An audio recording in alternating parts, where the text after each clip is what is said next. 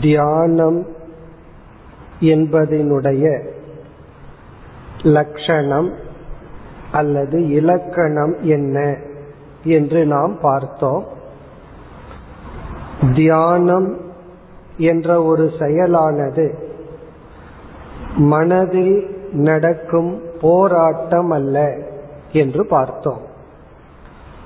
எந்த ஒன்றை சிந்திக்க வேண்டும் என்று முடிவு செய்து வைத்தோமோ அந்த எண்ணத்திற்கு வேறான எண்ணம் கண்டிப்பாக நமக்கு வரும்.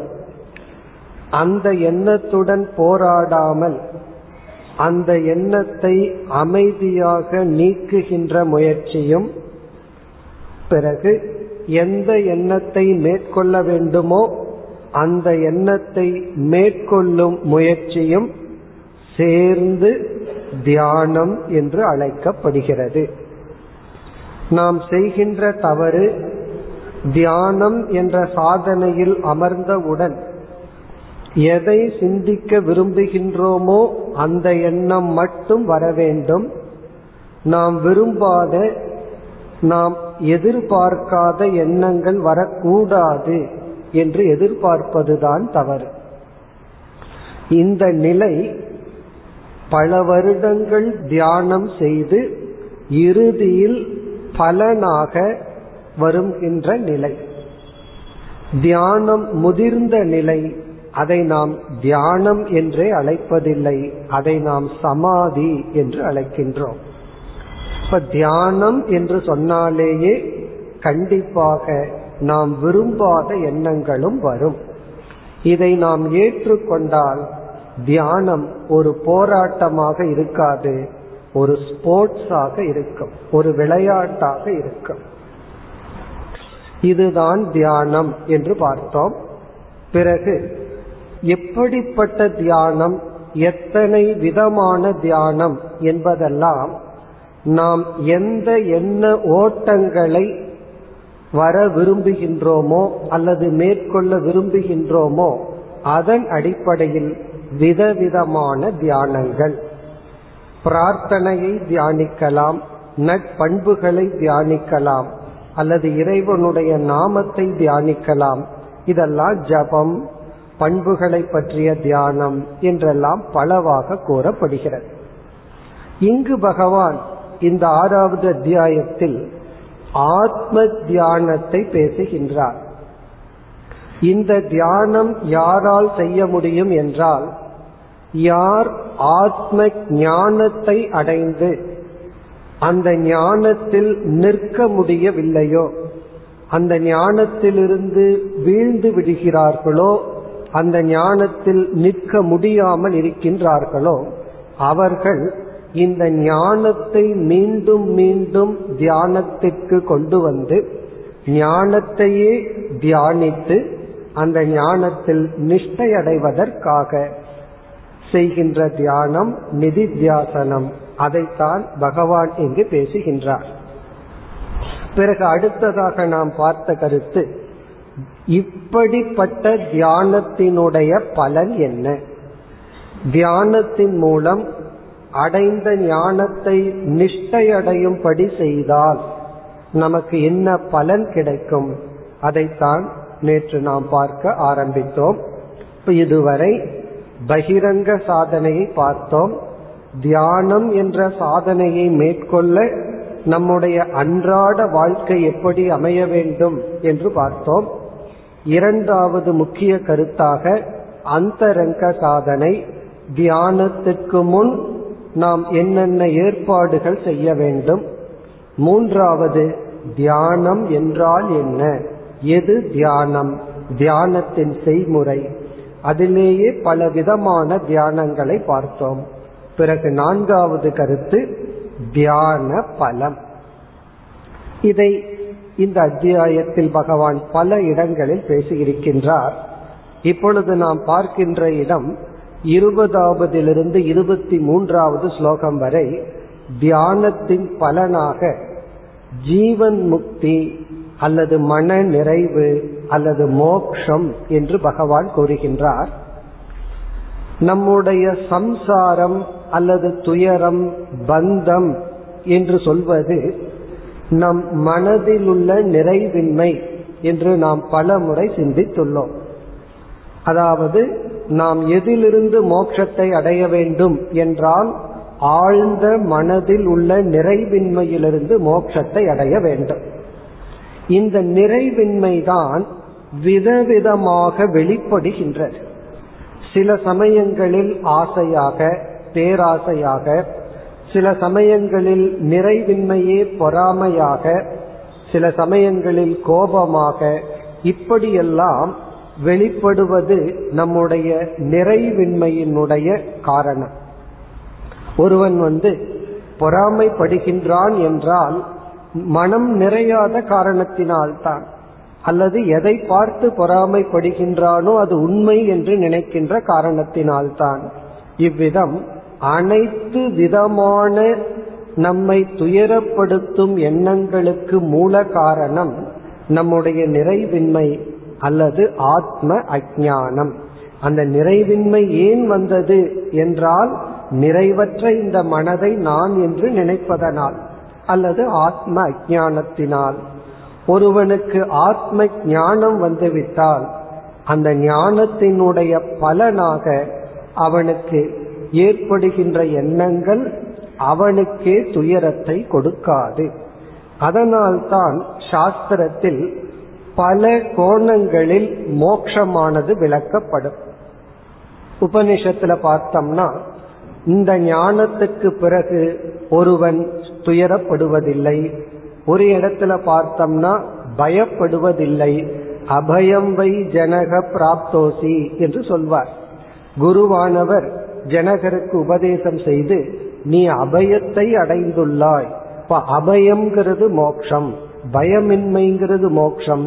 இனி ஒரு இடத்துல ந ததோ விஜுகுப்சதே இந்த ஞானத்துக்கு பிறகு உன்னை நீ காத்து கொள்ள முயற்சி செய்ய மாட்டாய்.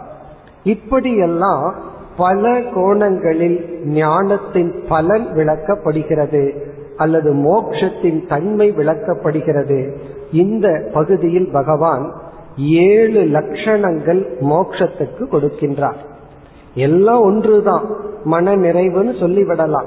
எப்படியெல்லாம் மன நிறைவின்மை வெளிப்படுகிறதோ அவைகளை எல்லாம் எடுத்துக்கொண்டு மோக்ஷங்கிறது இதுதான் என்று ஒரு ஏழு அழகான லட்சணங்கள் கூறி இது வந்து ஞான பலன் அல்லது தியானத்தின் பலன் அல்லது ஞானி அடைகின்ற பலன் அல்லது ஒரு முக்தனிடம் இருக்கின்ற நிலை. இத வந்து முக்தனுடைய வர்ணனைன்னு எடுத்துக்கொள்ளலாம் அல்லது நிதித்தியாசனம்ங்கிற தியானம் மேற்கொண்டால் நமக்கு கிடைக்கின்ற நிலை என்று எடுத்துக்கொள்ளலாம் அல்லது இதுவே லட்சியம் என்றும் நாம் பார்க்கலாம். இப்ப இந்த ஸ்லோகங்களில் பகவான் ஒவ்வொரு வரியிலும் ஒவ்வொரு லட்சணத்தை கூறுகின்றார். இதை நம்ம வந்து தியான பலம் என்ற தலைப்பில் பார்க்கின்றோம். இது எப்படிப்பட்ட தியானம்? உபாசனை என்ற தியானம் அல்ல நிதித்தியாசனம் என்கின்ற தியானம். ஆத்ம ஞானத்தை அடைந்து அதை தியானிப்பதனால் நமக்கு கிடைக்கின்ற பலன். இதுல வந்து நம்ம சில லட்சணங்களை இப்பொழுது பார்ப்போம். இருபதாவது ஸ்லோகத்தில் முதல் வரியில் பகவான் கொடுக்கின்ற லட்சணம் அதாவது தியான பலம் சித்த உபரமக என்று சொல்கின்றார். சித்த உபரமக என்றால் நாம் முயற்சியின்றி நம்முடைய மனம் பொய்மையிலிருந்து விலகி கொள்ளும். உபரமம் என்றால் விலகுதல்.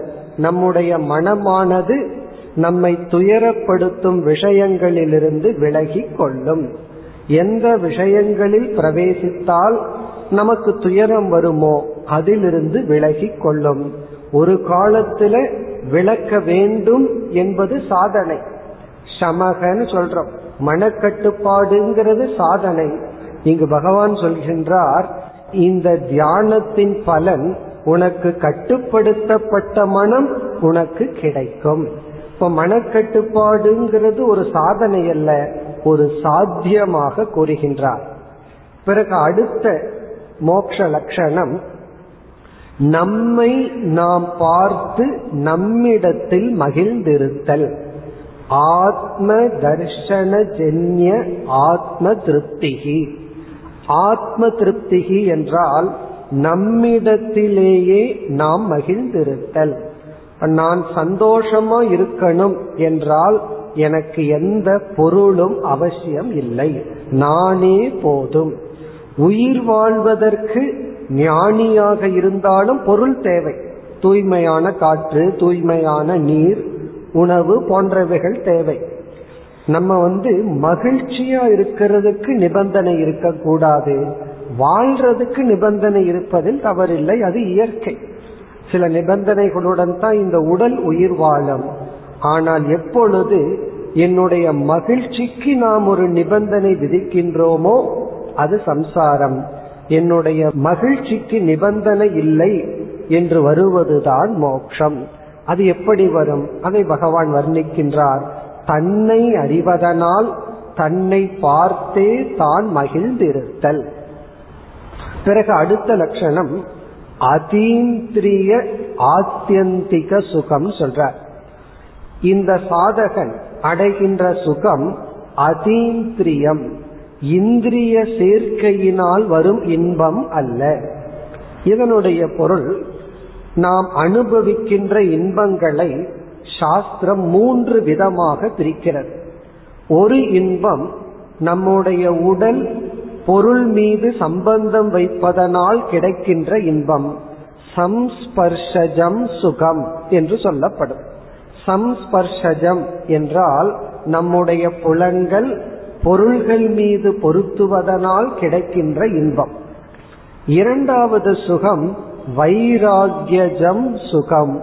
வைராகியத்தினால் வருகின்ற இன்பம். ஆரம்பத்துல வைராகியம் துயரத்தை கொடுக்கிற மாதிரி இருக்கும். பிறகு வைராகியத்திலேயே இன்பம் நமக்கு கிடைக்கும். ஒரு உபனிஷத் கூறும் ஒரு பொருள் மீது உனக்கு ஒரு பங்கு இன்பம் கிடைத்தால் அதன் மீது வைராக்கியம் வந்தால் நூறு பங்கு இன்பம் கிடைக்கின்றது. அப்போ ஒரு பொருள் மீது வைராக்கியம் ஏற்படும் பொழுது நம்முடைய இன்பம் அதிகரிக்கின்றது. மூன்றாவது இன்பம் ஞானஜம் சுகம். ஞானத்தினால் வருகின்ற சுகம் விவேகத்தினால் வருகின்ற ஆனந்தம் சுகம். இப்ப விவேக சுகம் விவேக ஆனந்தம் என்றால் ஞானம். என்ன ஞானம்? நம்மை அறிவதனால் வருகின்ற ஆனந்தம். சம்ஸ்பர்ஷஜம் சுகம்ங்கிறது இந்திரிய ஜன்யம். அது நிபந்தனைக்குட்பட்டது. வைராகியமும் அப்படித்தான். வைராகிய சுகம் கண்டிப்பாக உயர்ந்தது. அதைவிட மேலான சுகம் ஞான சுகம். அப்படிப்பட்ட இன்பத்தை ஒருவன் அடைகின்றான். மோக்ஷம் அப்படிங்கிறது நாம் அடைகின்ற ஒரு விதமான இன்பம். அது இந்திரியங்கள் பொருளோடு சேர்வதனால் வருவதல்ல. அல்லது வைராகியத்தினாலும் வருவதல்ல. அதனாலதான் சிலர் வந்து வைராகியத்துல வர்ற சுகத்திலேயே இன்பம் அடைந்து ஞானத்துக்கு செல்வதில்லை. அதிலும் வைராகியத்தை அடைந்து ஞானத்துக்கு செல்ல வேண்டும்.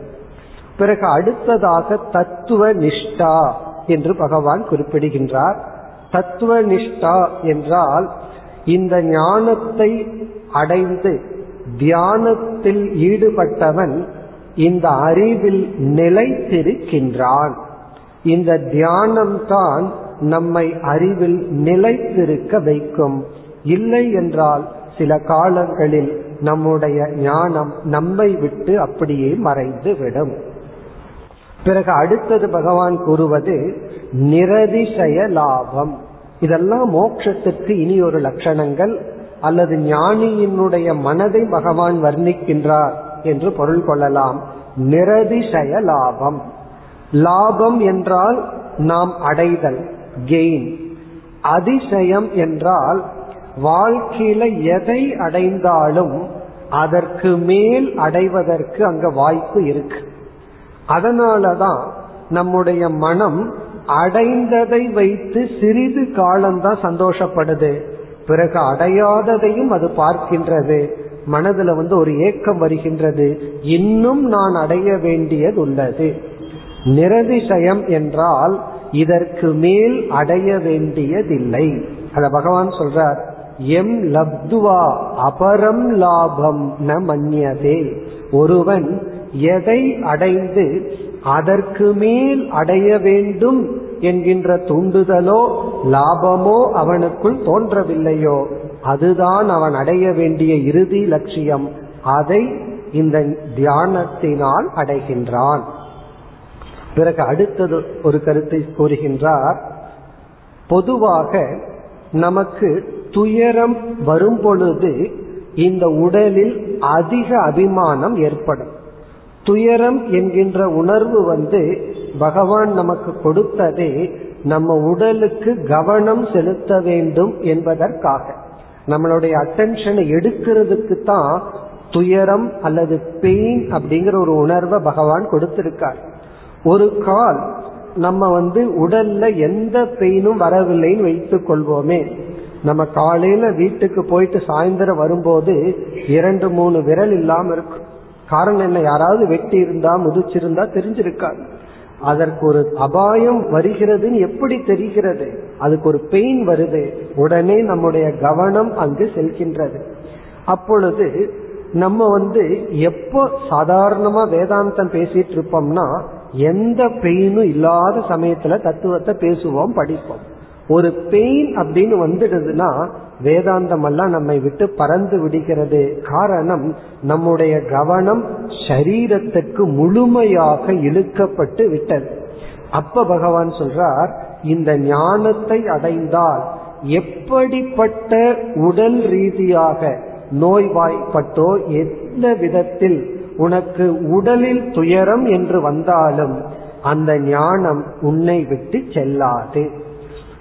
நண்பனுடைய லட்சணமே துயரத்துலதான் அவன் எப்படிப்பட்டவன் காண வேண்டும் சொல்கிறார்கள். அதே போல எந்த அளவுக்கு ஞானம் உள்ள போயிருக்குங்கிறது கூட நம்ம துயரம் வரும் பொழுது எப்படி நடந்து கொள்கின்றோம். அதை பகவான் கூறுகின்றார். எப்படிப்பட்ட துயரம் வந்தாலும் குருனா அபி துக்கேன அப்படின்னு சொல்றார். இங்க குருனா அப்படின்னு சொன்னா மிக மிக பழுவான துயரம். வெளி சூழ்நிலையிலோ வெளியில வர்ற லாஸ் அல்லது உடலுக்கு வருகின்ற நோய் மரணம் போன்ற எப்படிப்பட்ட துயர சூழ்நிலை வந்தாலும் தியானத்தினால் நிலைநாட்டப்பட்ட ஞானம் நமக்கு உள்ளே இருக்கும். அந்த துயரத்தினால் பாதிப்பு ஏற்படாது. எப்படி இன்பத்தை நம்ம வேடிக்கை பார்க்கிறோமோ அதே போல நம்மால் துன்பத்தையும் பார்க்க முடியும். இது போன்ற சொற்கள் எல்லாம் ஸ்லோகங்கள் எல்லாம் பகவான் தியான பலனாக குறிப்பிடுகின்றார். இப்ப இது வந்து நம்ம நான்காவது கருத்தாக பார்த்தோம். இந்த இடத்துல தியான பலன் என்பது ஆத்ம தியானத்தினுடைய பலனை கூறி உள்ளார்.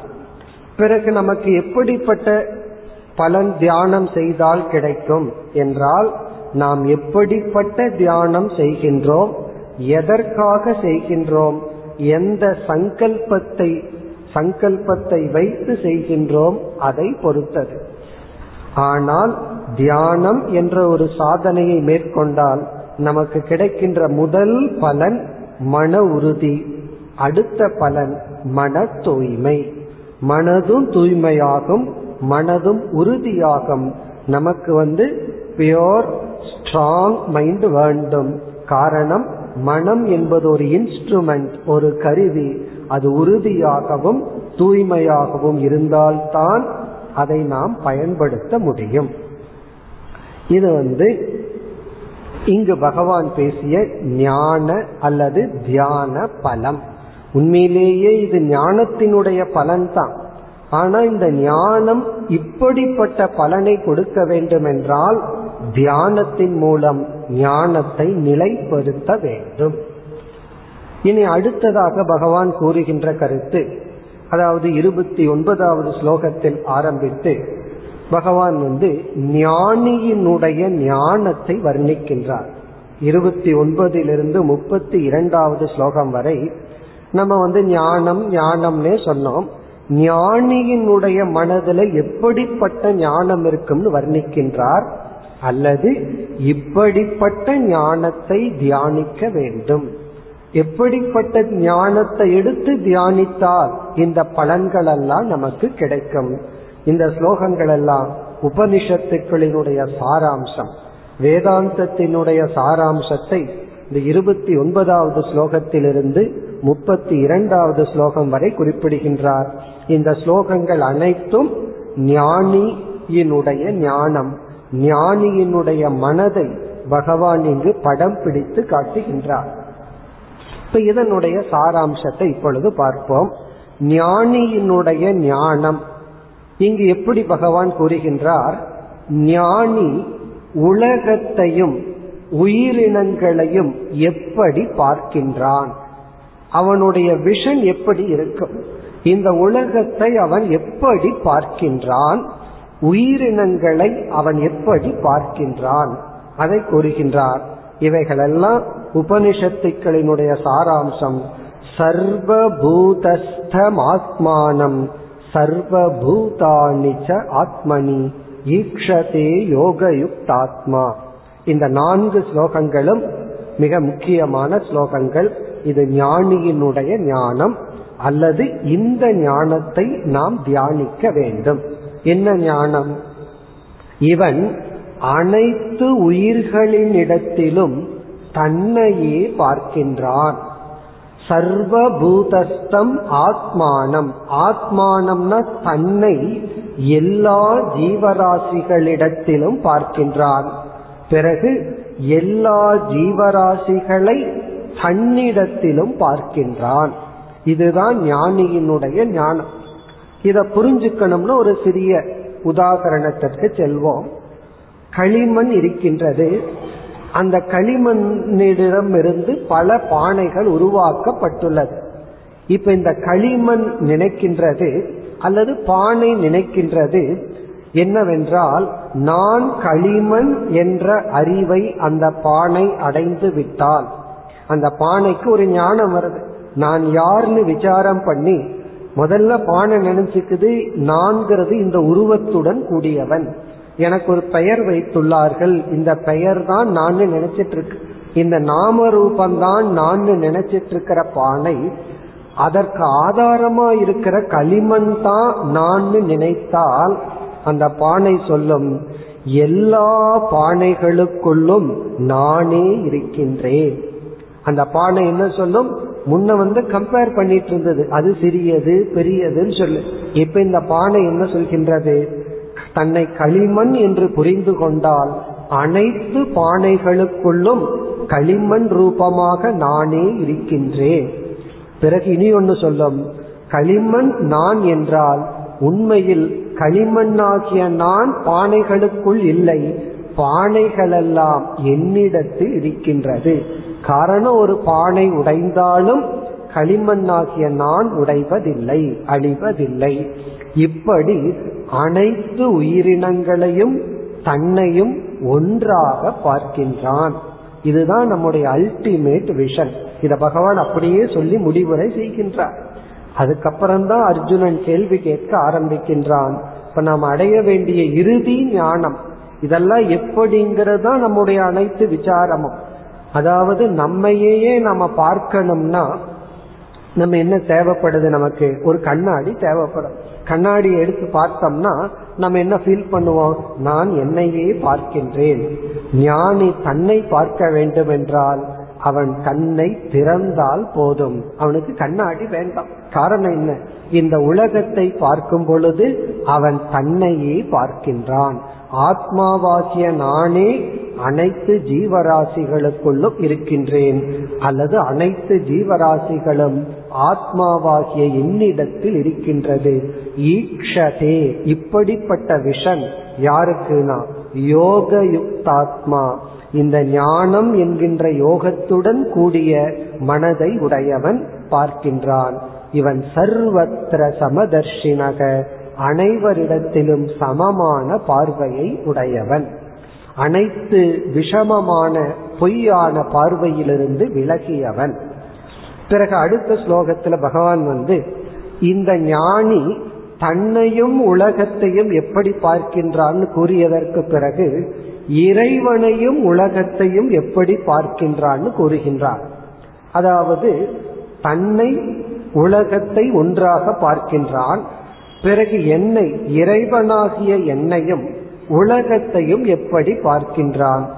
இதே பதிலை பகவான் கூறுகின்றார். யோமாம் பஷ்யதி சர்வத்திர சர்வம் ச மயி பஷ்யதி. இங்க இறைவன்கிறது பகவானாகவே இருப்பதனால் என்ன சொல்கின்றான் இந்த ஞானியானவன் அல்லது எந்த ஒரு ஞானியானவன் என்னை எல்லா உயிர்களிடத்திலும் பார்க்கின்றானோ எல்லா உயிர்களையும் என்னிடத்தில் பார்க்கின்றானோ. அப்படின்னா ஞானிய பொறுத்த வரைக்கும் இறைவன் என்பது தான் பார்த்து அனுபவிக்கின்ற அனைத்து ஜீவராசிகளும். இப்ப என்னை எல்லோரிடத்திலும் யார் பார்க்கின்றானோ? இப்ப இந்த உலகத்தை நம்ம பார்க்கும் பொழுது ஞானி எப்படி பார்க்கின்றான்? ஒன்னா தன்னை பார்க்கின்றேன்னு நினைப்பான் அல்லது இறைவனை பார்க்கின்றேன். இப்ப அனைத்தையும் இறைவனாக பார்க்கின்றான். மாம் பஷ்யதி சர்வத்திர என்னையே எல்லா இடத்திலும் பார்க்கின்றான். எல்லாவற்றையும் என்னிடத்திலும் பார்க்கின்றான் என்று கூறி தஸ்ய அகம் ந பிரணஷ்யாமி. அவனுக்கு நான் மறைவதில்லைன்னு சொல்றார். அதாவது இறைவன் எப்பொழுது மறைஞ்சு போவார்னா இறைவன் நமக்கு தோன்றி ஒரு உருவம் ஒரு பெயர்னு நினைச்சா அவர் தோன்றலாம் மறையலாம். பார்க்கிறதெல்லாம் இறைவன் பார்த்துட்டா இறைவன் எப்படி நம்மிடம் இருந்து மறைய முடியும்? தஸ்ய அகம்ன ந பிரணஷ்யாமினா அவனுடைய விஷனிலிருந்து நான் மறைவதில்லை. எல்லாம் ஒரு கேள்வியை கேட்பார்கள் கடவுளை எங்கு பார்ப்பதுன்னு. ஞானிய பொறுத்த வரைக்கும் எங்கு பார்க்க முடியாது? அதான் கேள்வி. எந்த இடத்துல கடவுளை பார்க்க முடியுங்கிறது கேள்வி. இவனுடைய கேள்வி எந்த இடத்துல பார்க்க முடியாது? காரணம் அனைத்தும் இறைவன் சொரூபம். இதெல்லாம் நம்ம வந்து ஞானி இறுதியில் அடைகின்ற விஷன். பிறகு அடுத்தது பகவான் மீண்டும் என்ன சொல்கின்றார்? முப்பத்தி ஓராவது ஸ்லோகத்தில் ஞானிதான் இறுதியான பரம பக்தன் அப்படின்னு சொல்ற நம்ம நினைச்சிட்டு இருக்கோம் பக்தன் வேறு ஞானி வேறுன்னு சொல்லி இந்த ஞானி தான் உண்மையான இறுதியான அல்லது உயர்ந்த பக்தன். காரணம் இவன் வந்து உலகையும் அல்லது உலகத்தில் உள்ள உயிரினங்களையும் தன்னையும் என்னையும் இறைவனாகிய என்னையும் இந்த உலகத்தில் உள்ள உயிரினங்களையும் தன்னையும் ஒன்றாக பார்ப்பதனால் இவன் மீது இவன் எவ்வளவு அன்பு வைத்துள்ளானோ அதே அன்பு பிளவுபடாமல் உலகத்தின் மீதும் இறைவன் மீதும் வைக்கப்படுகிறது. இந்த ஞானம் இல்லை என்றால் மற்றவர்களை நாம் எப்பொழுது நேசிக்க முடியும்? நம்மை நேசித்ததற்கு பிறகுதான் நேசிக்க முடியும். நம்ம மீது அன்பு செலுத்தியதற்கு பிறகுதான் ஆனால் இவனுடைய அன்பு வந்து பிளவுபடாதது என்று கூறி சர்வ ஸ்திதம் யோ மாம் பஜதி. என்னை யார் வழிபடுகின்றார்கள்? எல்லா ஜீவராசிகளுக்குள் இருக்கும் என்னை வழிபடுகின்ற இந்த ஞானி என்று கூறி அவனுடைய பிராரப்தம் இந்த ஞானத்துக்கு பிறகு அவனுடைய கர்ம வினைப்படி அவன் எப்படிப்பட்ட சூழ்நிலையில் எப்படி இருந்தாலும் அவன் முக்தனே என்று கூறுகின்றார்.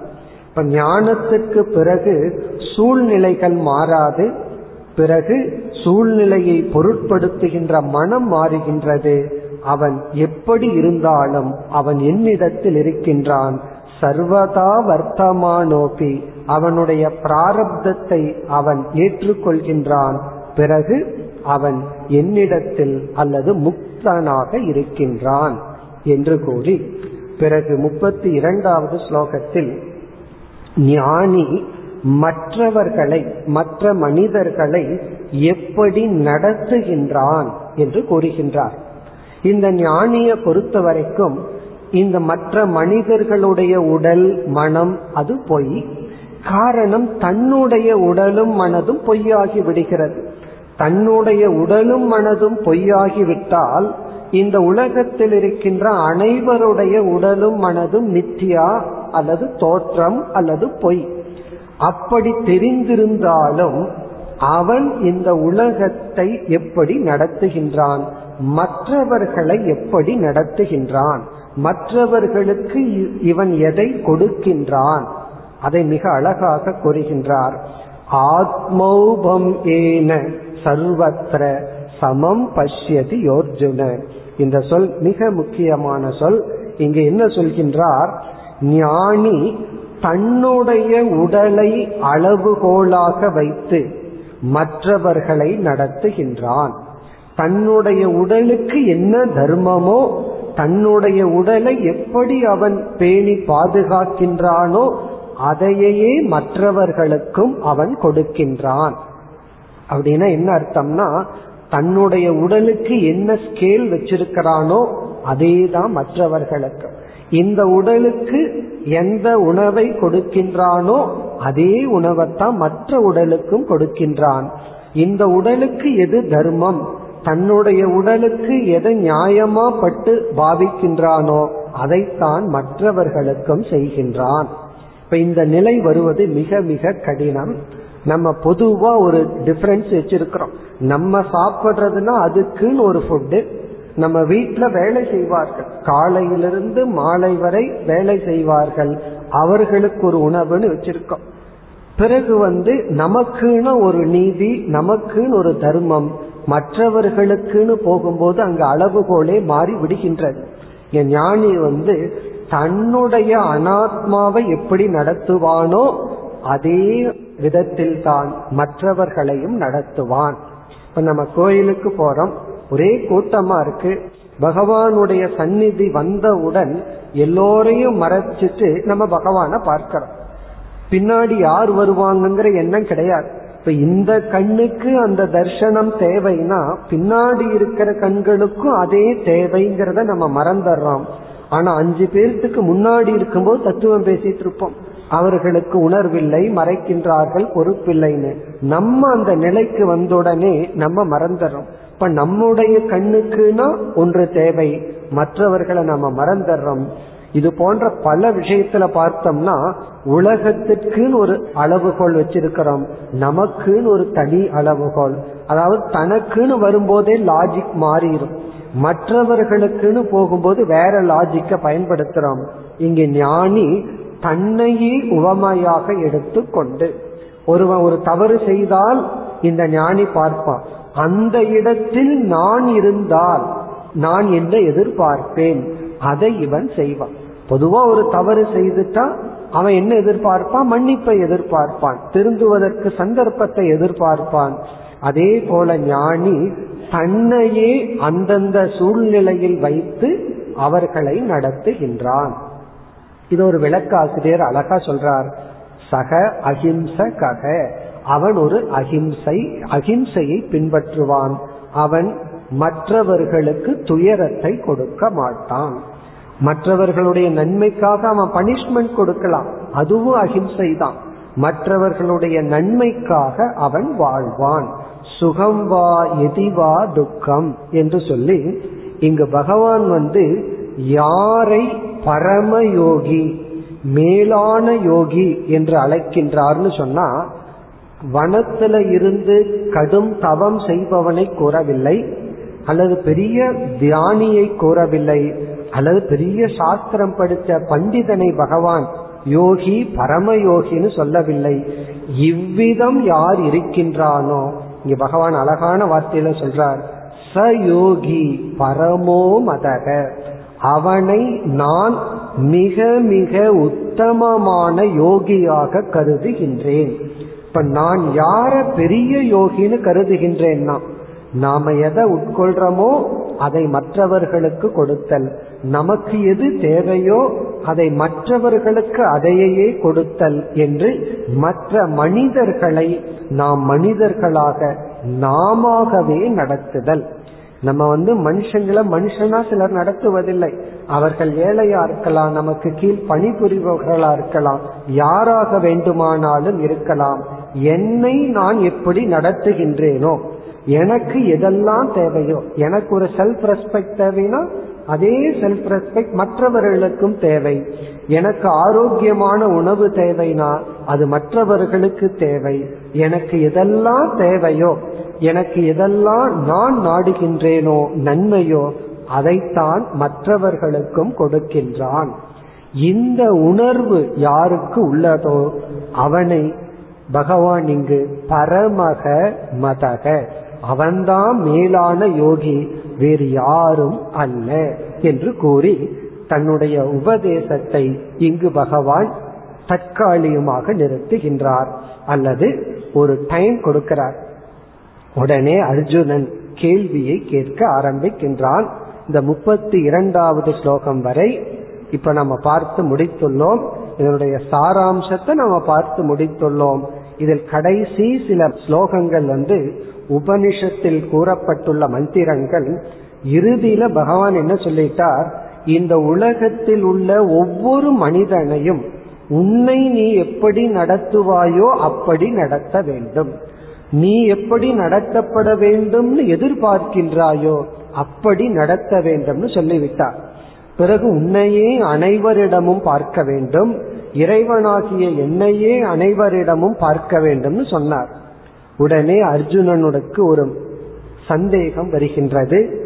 இந்த ஸ்லோகங்கள் வந்து சந்தேகம் சொல்வதை விட அர்ஜுனன் தன்னுடைய மனதை பகவானிடம் வெளிப்படுத்துகின்றான். இதுல ஒரு கொஸ்டினும் இருக்கு. இதுல கேள்வியை விட அவனுடைய மனதை பகவானிடம் பகிர்ந்து கொள்கின்றான். என்ன சொல்கின்றான்? என்னுடைய இந்த மனநிலையை பார்க்கும் பொழுது என்னுடைய மனதின் நேச்சர் தன்மையை பார்க்கும் பொழுது நீங்கள் சொல்கின்ற இந்த ஞானம் நிலைக்கும் என்று எனக்கு தெரியவில்லை. நீங்க சொல்றது கேட்கறதுக்கு ரொம்ப நல்லா இருக்கு. என்னையே எல்லாரிடத்திலும் பார்த்தல் என்னை நான் நடத்துவது போலயே அனைவரையும் நடத்த வேண்டும் எல்லாம் கேட்கறதுக்கு நல்லா இருக்கு. ஆனால் இந்த அறிவு என்னுடைய மனதில் நிலைக்கும் என்று நான் பார்க்கவில்லை. இப்ப இது வரைக்கும் நம்ம நான்கு கருத்துக்களை பார்த்து முடித்தோம். இனி நம்ம ஐந்தாவது கருத்துக்கு வருகின்றோம். தியானத்திற்குரிய தடைகள். தியானம்ங்கிற சாதனைக்கு என்னென்ன தடைகள் உள்ளது? அதை பார்க்கின்றோம். அதற்கு பகவான் பதில் சொல்ல போகின்றார்.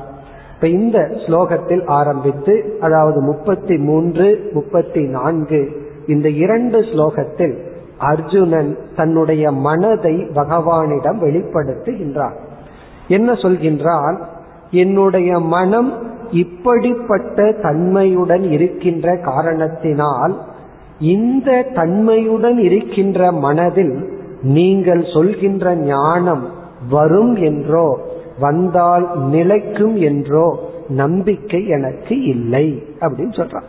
உங்க ஞானத்தை கேட்கறதுக்கு நல்லா இருக்கு. ஆனால் இப்படிப்பட்ட மனம் எனக்கு இருக்கு. அதை நீங்க தான் படைச்சீங்க.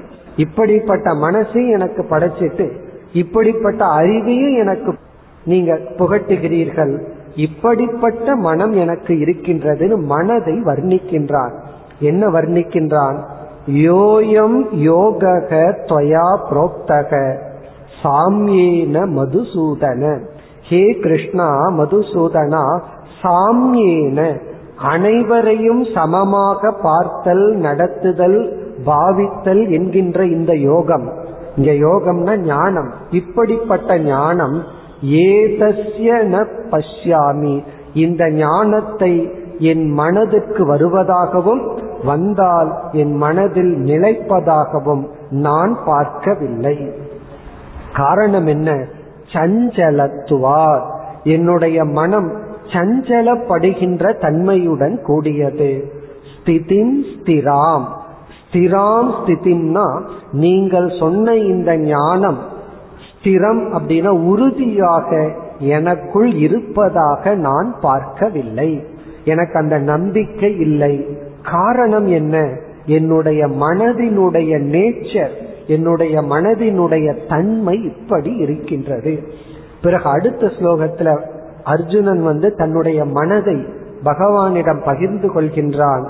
சஞ்சலம் ஹி மன கிருஷ்ண. ஹே கிருஷ்ணா என்னுடைய மனம் சஞ்சலமாக உள்ளது. பிரமாதி பலவத் திருடம். இதெல்லாம் அவன் மனதை அவன் வர்ணிக்கின்றான். அர்ஜுனன் வந்து மனதுக்கு நாலு லட்சணம் சொல்றான். ஒன்று வந்து சஞ்சலம். சஞ்சலம்னா எதிலும் நிலைக்காமல் எப்பொழுதும் அலைபாய்ந்து கொண்டே இருக்கின்றது. ஒரே ஒரு இடத்துல நிற்காமல் தாவிக்கொண்டே இருக்கின்றது. அதனாலதான் பெரியவங்கெல்லாம் அந்த குரங்க உதாரணமா சொல்வார்கள். அதை நம்ம கொஞ்சம் வாட்ச் பண்ணா தெரியும். அமைதியா ஒரு இடத்துல அமராது எப்பொழுதும் ஒரு ரெஸ்ட்லெஸ்ஸா இருக்கிற மாதிரி இருக்கும். அதை ரெஸ்ட்லெஸ்னு நம்ம சொல்றோம். அது விளையாடிட்டு இருக்கு அது அதனுடைய நேச்சர் அது போல என்னுடைய மனம் நிலையாக இல்லை உறுதியாக இல்லை. சஞ்சலம். சஞ்சலம்ங்கிற வார்த்தைக்கு நமக்கு அர்த்தம் தெரியும் தெரியலனா மனசை பார்த்தா தெரிஞ்சிடும். மனசு எப்படி இருக்கோ அதற்கு பெயர் சஞ்சலம்.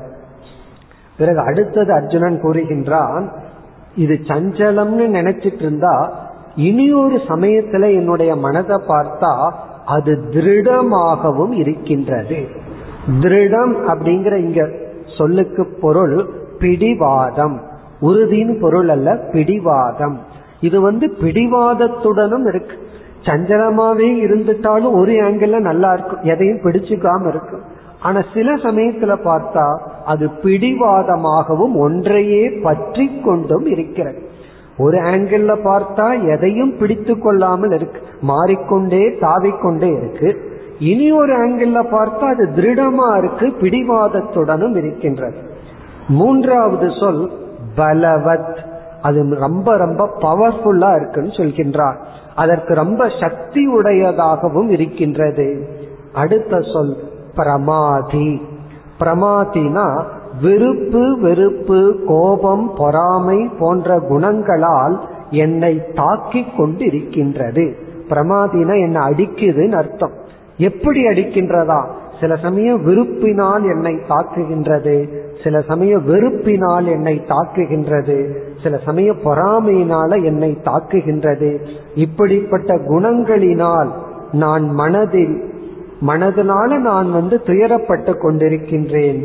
இது ரொம்ப பவர்ஃபுல் சக்தி வாய்ந்ததாக உள்ளது பிடிவாதமாக உள்ளது. அதே சமயம் சஞ்சலமாகவும் உள்ளது. இப்படியெல்லாம் சொல்லிட்டு இப்படிப்பட்ட மனதை நிக்கிரகம் மன்யே இப்படிப்பட்ட மனசை கட்டுப்படுத்துவதுங்கிறது நான் வந்து முடிகிற செயலா நான் பார்க்கவில்லை. இது ஏதோ எனக்கு முடிகிற மாதிரி தெரியவில்லை. இது எப்படி இருக்குன்னா வாயோரிவ சுதுஷ்கரம். காற்றை கையில பிடிச்சு வைக்க முடியுமோ? காற்றை எப்படி கையில பிடிப்பது என்பது இயலாதோ? அதுபோல சுதுஷ்கரம். துஷ்கரம்னா கஷ்டம். சுதுஷ்கரம்னா மிக மிக கடினமானதாக நான் பார்க்கின்றேன். இப்ப என்னுடைய மனம் வந்து இப்படிப்பட்ட தன்மை உடையது. இப்படிப்பட்ட மனதை நான் கட்டுப்படுத்த முடியும் நெறிப்படுத்த முடியும் என்று நான் பார்க்கவில்லை. மனதையே கட்டுப்படுத்த முடியவில்லை என்றால் நீங்க சொன்ன அறிவை நான் எப்படி அடைதல் அப்படியே அடைந்தால் இப்படிப்பட்ட மனசுக்குள்ள இந்த அறிவை எப்படி வைத்து காப்பாற்றுவது இதை நான் பார்க்கவில்லை. இப்ப இந்த இரண்டு ஸ்லோகம் அர்ஜுனன் தன்னுடைய மனதை பகவானிடம் பகிர்ந்து கொள்ளுதல். பகவான் என்ன செய்கின்றார்? மனோதத்துவ அடிப்படையில் பதில் சொல்ல போற எடுத்த உடனே பகவான் வந்து அர்ஜுனா நீ வந்து முட்டாள் நீ அப்படியெல்லாம் நினைக்காத. மனசெல்லாம் அப்படி இல்லைன்னு பகவான் சொல்லவில்லை. அர்ஜுனன் சொல்வதை அப்படியே ஏற்றுக்கொள்கின்றார்.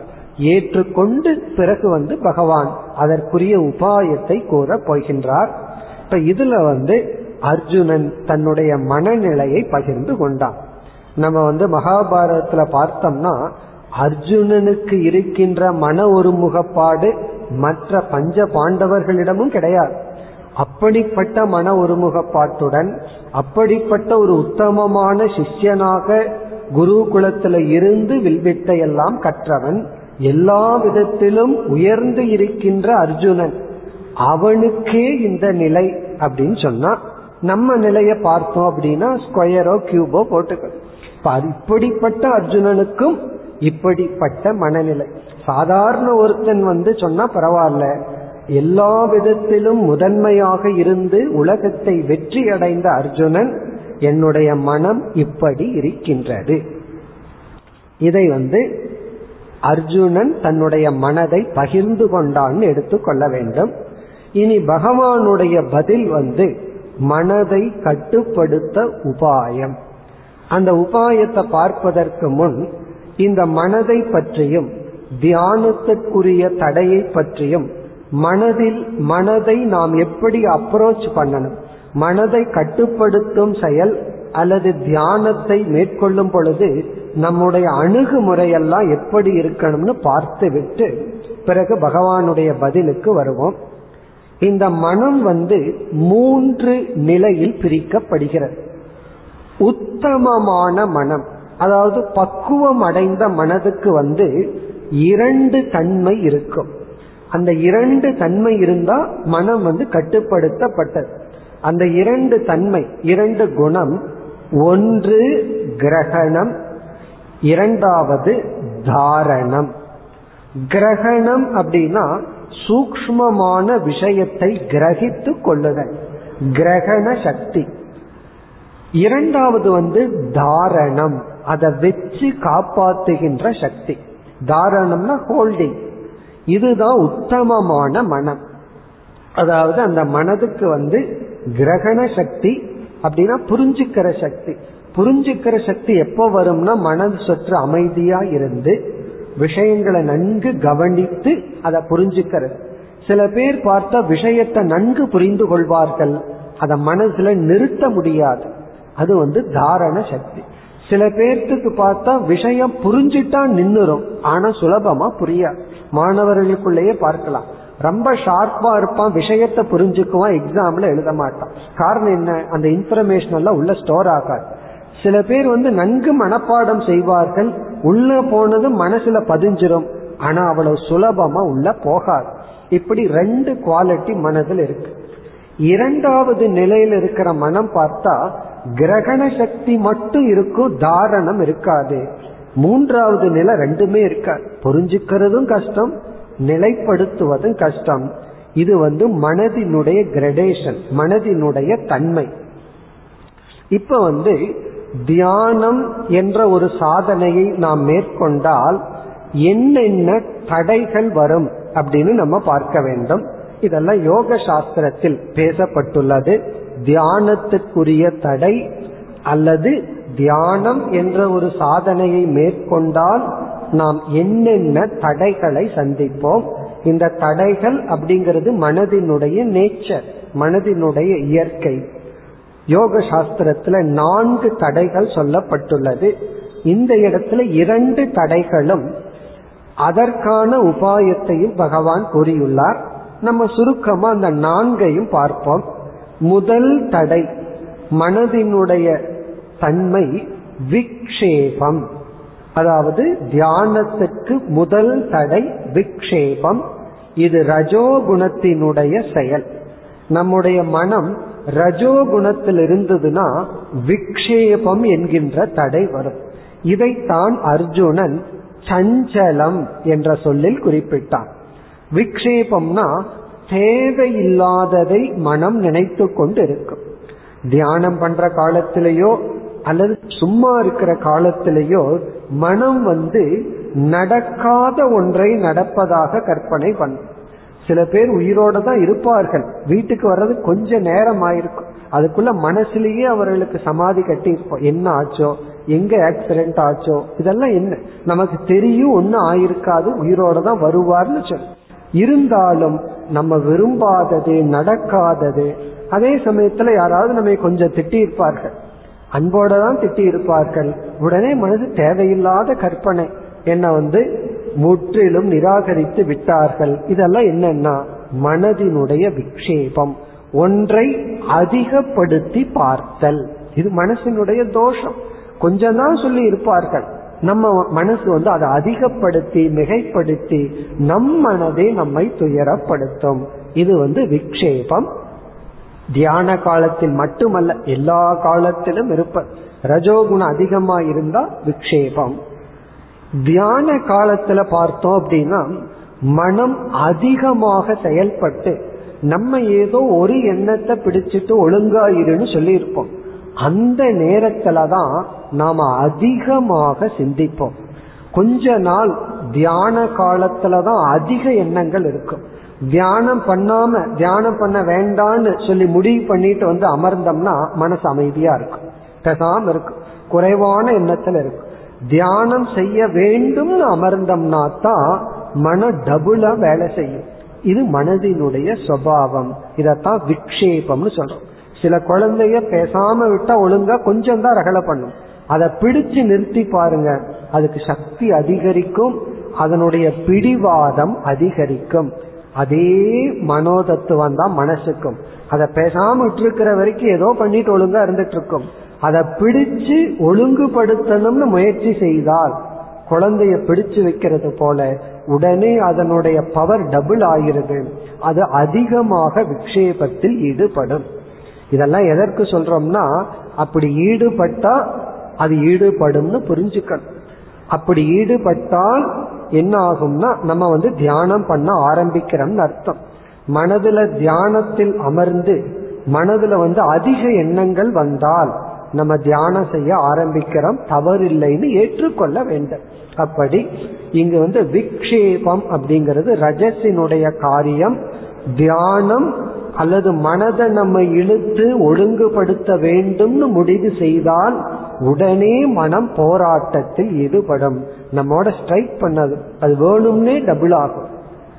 பேசாம இருக்கிற வரைக்கும் பேசாமத்தான் தான் இருக்கும். அதை நம்ம பிடிச்சோம் அப்படின்னா அது அதிகரிக்கும். இரண்டாவது தடை நித்ரா. நித்ரா அப்படிங்கிறது ஜஸ்ட் விக்ஷேபத்துக்கு ஆப்போசிட் தமோ குணத்தினுடைய செயல். சில சமயங்களில் அல்லது பல சமயங்களில் தியானம் என்ற ஒரு சாதனையை ஆரம்பித்தால் கொஞ்ச நேரத்தில் நமக்கு உறக்கம் வந்து விடும் நித்ரா அப்படின்னா உறக்கம். அதாவது டல்னஸ் எதையும் நினைக்காம அது வந்து உறங்கி விடும் அதற்கு காரணம் என்ன அப்படின்னா நம்ம பேலன்ஸ்டா இருந்திருக்க மாட்டோம் அர்த்தம். ஒன்னா அதிகமா உறங்காம இருந்திருப்போம் அல்லது அந்த உறக்கத்தை தியானத்தில் மனம் எடுத்துக்கொள்ளும் அல்லது அதிகமாக உழைத்திருப்போம் ஓய்வு கொடுத்திருக்க மாட்டோம் அல்லது சற்று கவனமாக இல்லாமல் தமோ குணத்தில் இருந்திருப்போம் அல்லது அதிக உணவை உட்கொண்டிருப்போம் இந்த மாதிரி ஏதாவது செய்திருந்தால் மனம் உறக்கத்துக்கு சென்று விடும். அதனாலதான் இந்த கூட்டு தியானத்துல சில பேர் பயந்து கொள்வார்கள். கொரட்ட சத்தம் வந்துருமோ அப்படின்னு சில பேர்த்துக்கு பயம் வந்துடும் ஏன்னா எல்லாம் சேர்ந்து தியானம் பண்றோம். அதனாலதான் சில பேர் தனியா தியானம் செய்கிறேன்னு சென்று விடுவார் காரணம் என்ன? உறங்கி விடுவோமோ என்ற ஒரு பயம். மூன்றாவது தடை கஷாயக. இதெல்லாம் யோக சாஸ்திரத்துல சொல்லப்பட்ட தடை. இந்த கஷாயம்னு ஒரு தடை. இந்த கஷாயம்ங்கிற வார்த்தையும் நம்ம வந்து மருத்துவத்துல கேள்விப்பட்டிருப்போம். கஷாயம்னா இருக்கிற தலையெல்லாம் போட்டு கலக்கி கொடுத்தா அதுக்கு பேரு கஷாயம். எல்லா தலைகளையும் போட்டு கலக்கி அதை கொடுக்கறதுக்கு பேரு கஷாயம். அதாவது நம்முடைய மனதில் சில வாசனைகள் எல்லாம் உள்ள இருக்கும். அது வெளி தோற்றத்திற்கும் வராம உள்ளேயும் இருக்காம அது திணறிட்டு இருக்கும். வெளி தோற்றத்திற்கு வர்ற சூழ்நிலை இருக்காது. ஆழ்ந்த மனதுல அடங்கி கிடைக்குமான்னா அதுவும் இருக்காது. அந்த நேரத்துல மனதுக்கு வருகின்ற ஒரு விதமான சோர்வு இது ஆங்கிலத்துல டிப்ரெஷன் அப்படின்னு சொல்வார்கள். ஒரு விதமான சோர்வை தான் கஷாயம்னு சொல்றது அது சில சமயங்களில் தியானம் பண்ற நேரமோ அல்லது மற்ற நேரத்திலேயோ எல்லோருடைய வாழ்க்கையில ஒரு பீரியட்ல அது வரும். ஒரு குறிப்பிட்ட காலத்துல வரும். அது கஷாயம்னு சொல்றது காரணம் இல்லாமல் மனதுல ஒரு வேதனை ஒரு பழு ஒரு சோர்வை நம்ம பார்ப்போம் இதுவும் மனதினுடைய ஒரு இயற்கை. அப்படி ஏதாவது வந்துச்சுன்னா நம்ம நினைச்சிடக்கூடாது நமக்கு மட்டும்தான் அப்படி வருது. இது மனதினுட ஒரு இயற்கை. நான்காவது தடை ரசாஸ்வாதகன்னு சொல்வார்கள்.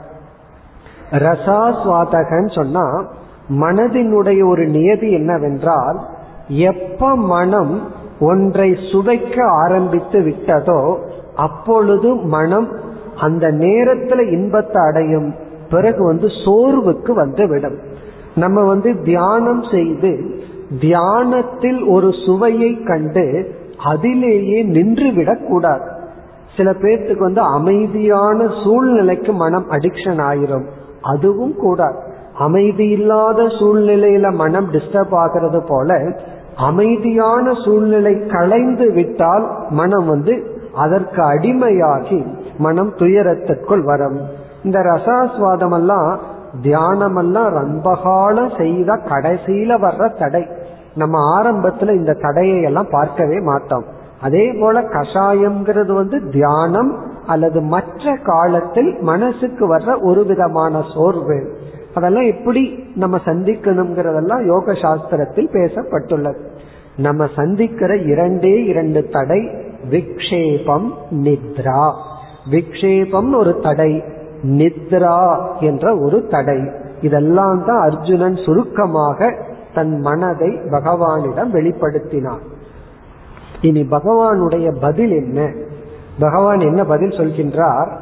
இப்படிப்பட்ட தன்மையுடைய மனதிற்கு இப்படிப்பட்ட சாதனையை மேற்கொண்டால் இந்த தடையை நீக்கி மனதை அமைதிப்படுத்தலாம் அப்படின்னு ஒரு உபாயத்தை சொல்ல போற.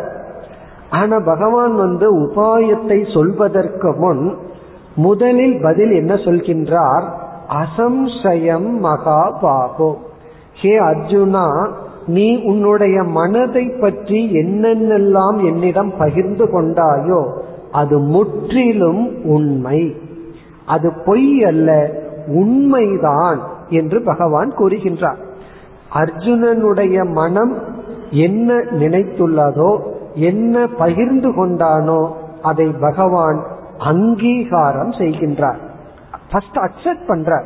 அதுதான் ஆசிரியருடைய முதல் டியூட்டி அல்லது மருத்துவருடைய முதல் டியூட்டி ஒரு பேஷண்ட் வந்து டாக்டர் கிட்ட போய் எனக்கு தலை வலிக்குதுன்னு சொன்னா அவர் வந்து உனக்கெல்லாம் வலிக்காதுன்னு சொல்லக்கூடாது. பல டாக்டர்ஸ் அப்படி சொல்லுவார். உனக்கு எதுக்கு அதெல்லாம் வலிக்குது? இவர் வழியோட தான் போறார். அந்த வழி உண்மையா இருக்கலாம் அல்லது கற்பனை பண்ணியும் கூட அந்த வழி இருக்கலாம். ஆனால் ஃபர்ஸ்ட் ஏற்றுக்கொள்ளணும். நம்ம ரிஜெக்ட் பண்ணணும் அப்படின்னா மாணவனோ அல்லது நோயாளியோ என்ன நினைப்பான்? என்னை ஆசிரியர் புரிந்து கொள்ளவில்லை. அதனால ஒருவர் ஒரு உணர்வை கூறினார். அந்த உணர்வு உண்மையோ பொய்யோ ஃபர்ஸ்ட் அதை ஏற்றுக்கொள்ள வேண்டும். சிஷ்யன் வந்து நான் துயரத்துடன் வந்துள்ளேன் அப்படின்னு குரு கிட்ட சொல்றேன். குருவை பொறுத்த வரைக்கும் எல்லாம் ஆத்மஸ்வரூபம் ஆனந்த சுரூபம் உலகத்துல துயரத்துக்கான காரணம் இல்லை. ஆனா குரு என்ன சொல்வார்? உன்னுடைய துயரம் சரியானது நியாயமானது தான் என்று ஏற்றுக்கொண்டு பிறகு பதில் சொல்ல வேண்டும். இப்ப பகவான் வந்து ஏற்றுக்கொள்வதிலிருந்து அர்ஜுனனுக்கு என்ன உணர்வு ஏற்படும்? என்னை பகவான் புரிந்து கொண்டார். ஒரு ஆசிரியருடைய கடமை சிஷ்யனை தான் புரிந்து கொண்டேன் என்பதை முதலில் சிஷ்யனுக்கு புரிய வைத்த அப்பொழுதுதான் கம்யூனிகேஷன் இந்த ஞான மாற்றமே பரிமாற்றமே நடைபெறும். அதை பகவான் கூறி பிறகு உபாயத்தை கூறுகின்றார் இந்த மனதை எப்படி கட்டுப்படுத்த வேண்டும் என்ற மார்க்கத்தை கூறுகின்றார் நாளை நாம் அதை சிந்திப்போம் ॐ पूर्णमधः पूर्णमिधम् पूर्णात् पूर्णमुदच्छते पूर्णस्य पूर्णमादाय पूर्णमेवावशिष्यते ॐ शान्ति शान्ति शान्तिः